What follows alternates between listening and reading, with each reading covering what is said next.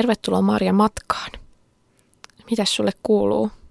Toivottavasti hyvää. Mulle kuuluu vähän kaikenlaista. Mä oon viime aikoina muun muassa miettinyt aika paljon kiitollisuutta. Ja tänään mä muun muassa kirjoitin mun kiitollisuuspäiväkirjaan, että tänään olen kiitollinen siitä, että ihmiset ovat avuliaita ja lämpimiä. He ovat sitä, vaikka heidän ei ole pakko.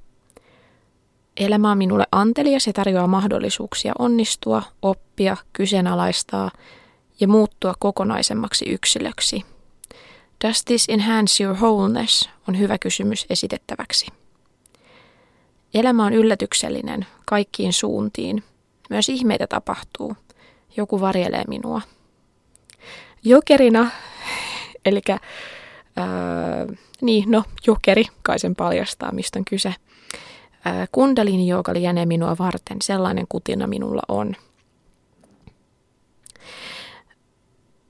Mä tässä on aika paljon pohtinut sitä, että jos ihmisille antaa mahdollisuuden auttaa, niin he usein tekee sen. Ei tietenkään aina, mutta erittäin usein. Mä oon usein huomannut sen, että silloin jos mä oon vetäytynyt muun maan poteroon, enkä, enkä niin kuin jaa mun murheita tai huolia muiden ihmisten kanssa, niin kyllähän mä samalla sitten tavallaan en anna mun ystäville ja läheisille ja muille ihmisille mun ympärillä mahdollisuutta auttaa, vaikka he luultavasti sen tekis. Et jotenkin usein sen päättää muiden ihmisten puolesta. Niin joo, viime aikoina moni ihminen on auttanut mua ja se on tehnyt muuhun suuren vaikutuksen, että kuinka lämpimiä kilttiä ja, kilttejä ja avuliaita ihmiset onkaan, kun heille antaa siihen mahdollisuuden. Ja mä oon myös paljon miettinyt ajatusta, että asiat ei tapahdu mulle, vaan mua varten. Että toki niin kuin jokaisella, että sit aina kun tulee haasteita ja epäonnistumisia ja vaikeita hetkiä, niin sitten on, että äh, että miksi, miksi mulle ja miksi, miksi taas ja, ja eh, ei nämä ikinä onnistu nämä asiat. Mutta sitten tietenkin mä ajattelen, että no, että on ne aika usein onnistunut. Että sitähän pakkaa tasapainottaa suuren suuri keko hyviä asioita, mitä mulla on tällä hetkellä ja mitä mulla on ollut aiemmin. Mä koen olevani äärimmäisen etuoikeutettu ja onnekas ihminen, mutta se ei tietenkään tarkoita, etteikö siinä mukana myös kulkisi surua ja, ja tota noin, haasteita ja, ja kaikkea ikävääkin. Mutta aina pyrin vähän siihen, että ne pääsääntöisesti kulkis mukana, mutta ei jotenkin ahmis koko mun elämää tai määrittelisi sitä. Että ne vähän kulkisi siinä mukana niin kuin, niin kuin kaikki muukin. Mutta aika usein mä myös pohdin sitä, että, että ne haastavat hetket, esimerkiksi epäonnistumiset ja muut, niin kyllä mä usein koitan myös pohtia sillä tavalla, ja se ehkä konkretisoituu sitten myöhemmin, että ehkä ne asiat tapahtumaa varten ja mun hyväksi. Ähm, Tämä toki pitää sisällään ehkä semmoisen huomautuksen, että tämä on ehkä toimiva ajatus silloin, kun kyse on suhteellisen pienistä vastoinkäymisistä. Että toki jos kyse olisi esimerkiksi jonkun läheisen sairastumisesta tai vaikka omasta sairastumisesta tai että koti menisi alta, niin tällä tavalla olisi vaikeaa ajatella, ellei mahdotonta. Mutta monissa arjen pienissä tilanteissa niin mä oon yrittänyt pohtia sitä, että, että voisiko tämä jollakin tavalla olla hyödyllistä. Ja mä oon ainakin usein kokenut, että vastoinkäymiset on ainakin, ellei mitään muuta, niin ne on lisännyt mun empatiakykyä muita kohtaan ja myös samalla mua itteni kohtaan. Että ehkä jonkunlainen myös semmoinen henkinen kasvu, niin tietty määrä vastoinkäymisiä ja haastavia tilanteita ja, ja semmoisia, mistä täytyy vähän pysähtyä ja kyseenalaistaa asiat ja pohtia useasta eri näkökulmasta, niin usein tietynlaiset haasteet, epäonnistumiset ja ikävät tilanteet aikaan saa semmoisen hetken, että sitten täytyy vähän pysähtyä ja olla, että no, mitäs nytten? Ja se vastaus voi välillä olla vähän yllättävä. Ja sitten mä oon myös pohtinut tätä ajatusta, minkä mä luin mun ystävän ää, Facebook-sivulta mun mielestä, että voisi jotenkin ei pohtia aina, että does this make me happy, vaan enemmän sitä wholeness-aspektia. Does this enhance my wholeness, semmoista kokonaisvaltaisuutta ja sitä, että on kokonainen ihminen. Ja ainakin mulla vastoinkäymiset on tehnyt sitä.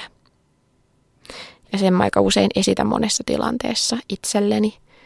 Ja aika usein vastaus on kyllä. Ja toi yllätyksellisyys, mehän ei oikeasti koskaan tiedetä, mihin suuntaan tämä menee. Hyvin, jotkut asiat on meidän kontrollialasia, mutta loppupeleissä jos suuria muutoksia miettii, niin aika harva. Niin aina välillä mä mietin, että mun on ihan tavallaan turha huolest, olla huolissani tai stressata, koska en mä kuitenkaan tiedä, mitä tulee tapahtumaan. Ja ehkä ei ole mitään ongelmaa, minkä takia stressata. Mutta sitten se myös pitää sisällään semmoisen ihanan ajatuksen, että just vaikka asiat on mennyt tietyllä lailla aikaisemmin, niin niitä ei tarvitse mennä tulevaisuudessa. Ja se menee hyvin ja huonoihin suuntiin. Mä mietin, että jos vaikka on tehnyt virheen, niin mun mielestä sitten on tehnyt virheen ja pitää elää niiden seuraamusten kanssa, mutta sitten seuraavalla kerralla voi päättää toisin. Mä just pohdin sitä, että kuinka paljon mä teenkään loppujen lopuksi asioita tottumuksesta. Sen takia, että mä oon jotenkin aikaisemminkin tehnyt niitä, että se ura on siinä semmoinen mukava ja syvä ja siinä on kiva olla. Enkä mä katso oikeastaan sieltä ympärilleni, että siellähän on monia muitakin vaihtoehtoja, minne mä voisin mennä. Että voi aina päättää toimia toisin. Vähän niin kuin vapauttaa itsensä niistä aikaisemmista toimintamalleista. Mutta toki tämä on ihan äärimmäisen vaikeaa. Mutta ihan tehtävissä. Mä usein mietinkin, että mitä tulee muhun ja mun persoonaan ja elämän kokemukseen ja siihen, miten mä oon muuttunut vuosien saatossa, niin kuin jokainen muuttuu, niin mulla on kyllä ollut ehkä kyse eniten semmoisista pienistä nykäsyistä ja semmoisista pienistä muutoksista. Mä en osaa sanoa, mulla, on, mm, mulla ei ole mitään sellaista yksittäistä suurta hetkeä, milloin mä olisin oivaltanut jotakin tai mitään järkyttävää tragediaa, joka olisi pysäyttänyt mut ihan totaalisesti. Siis onneksi ei ole. Mutta sen sijaan mun elämä on ollut täynnä hienosäätöä. Että on ollut semmoista pientä, se on tietenkin hyvin suhteellista, mutta tavallaan pieniä vastoinkäymisiä ja semmoisia epäonnistumisia ja kiusallisia hetkiä ja pysähtymistä ja, ja kaiken kyseenalaistamista. Niin ehkä sitä kautta mä oon sellainen kuin mä oon nykypäivänä, mihin mä oon tosi tyytyväinen. Ja eihän sitä tiedä, millainen mä oon sit huomenna. Mutta mulla on ehkä aina ollut mun elämän aikana semmoinen olo, että, että, että joku varjelee mua. Ja tästä voi tehdä jonkunlaisen uskonnollisen tulkinnan tai olla tekemättä, mutta mulla on semmoinen aika perusturvallinen olo mun omassa elämässä. Ja se on tosi ihana juttu, että mä en ehkä koe, että että jotkut universumin voimat on mua vastaan. Ainakaan pääsääntöisesti. Vaan mä koen ehkä, että kaiken myllerryksen ja muutoksen keskellä, niin, niin joku, joku on pitämässä musta huolta. Se ehkä näyttäytyy eniten niissä ihmisissä, jotka on mun ympärillä. Ja heistä mä oon kyllä äärimmäisen kiitollinen.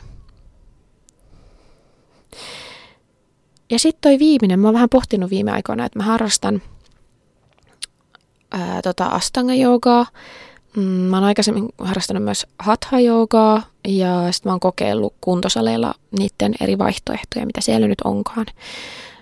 Mutta nyt mä oon, viime, tiedättekö te sen tunteen, kun joku asia tulee aina eri asiayhteyksissä eteen. että se, varmasti siihen liittyy tämmöinen tietynlainen, että, että kun on valmiiksi kiinnostunut jostain asiasta, niin sen, sen huomaa helpommin ja kiinnittää siihen huomiota. Ähm, Mutta ihan sama, mistä se johtuu, niin mä oon vaan huomannut, että viime aikoina kundalini jooga on tullut mun eteen. Ymmärtääkseni se on vähän semmoista henkisempää joogaa, mihin liittyy paljon äänenkäyttöä. Mä ajattelin, että sitä mä haluaisin joskus kokeilla. Semmoinen kutina mulla on. Joten pitää kai ryhtyä sitten tuumasta toimeen. Ja muutenkin mä oon aina koittanut aika ajoin kirjoittaa ylös itselleni semmosia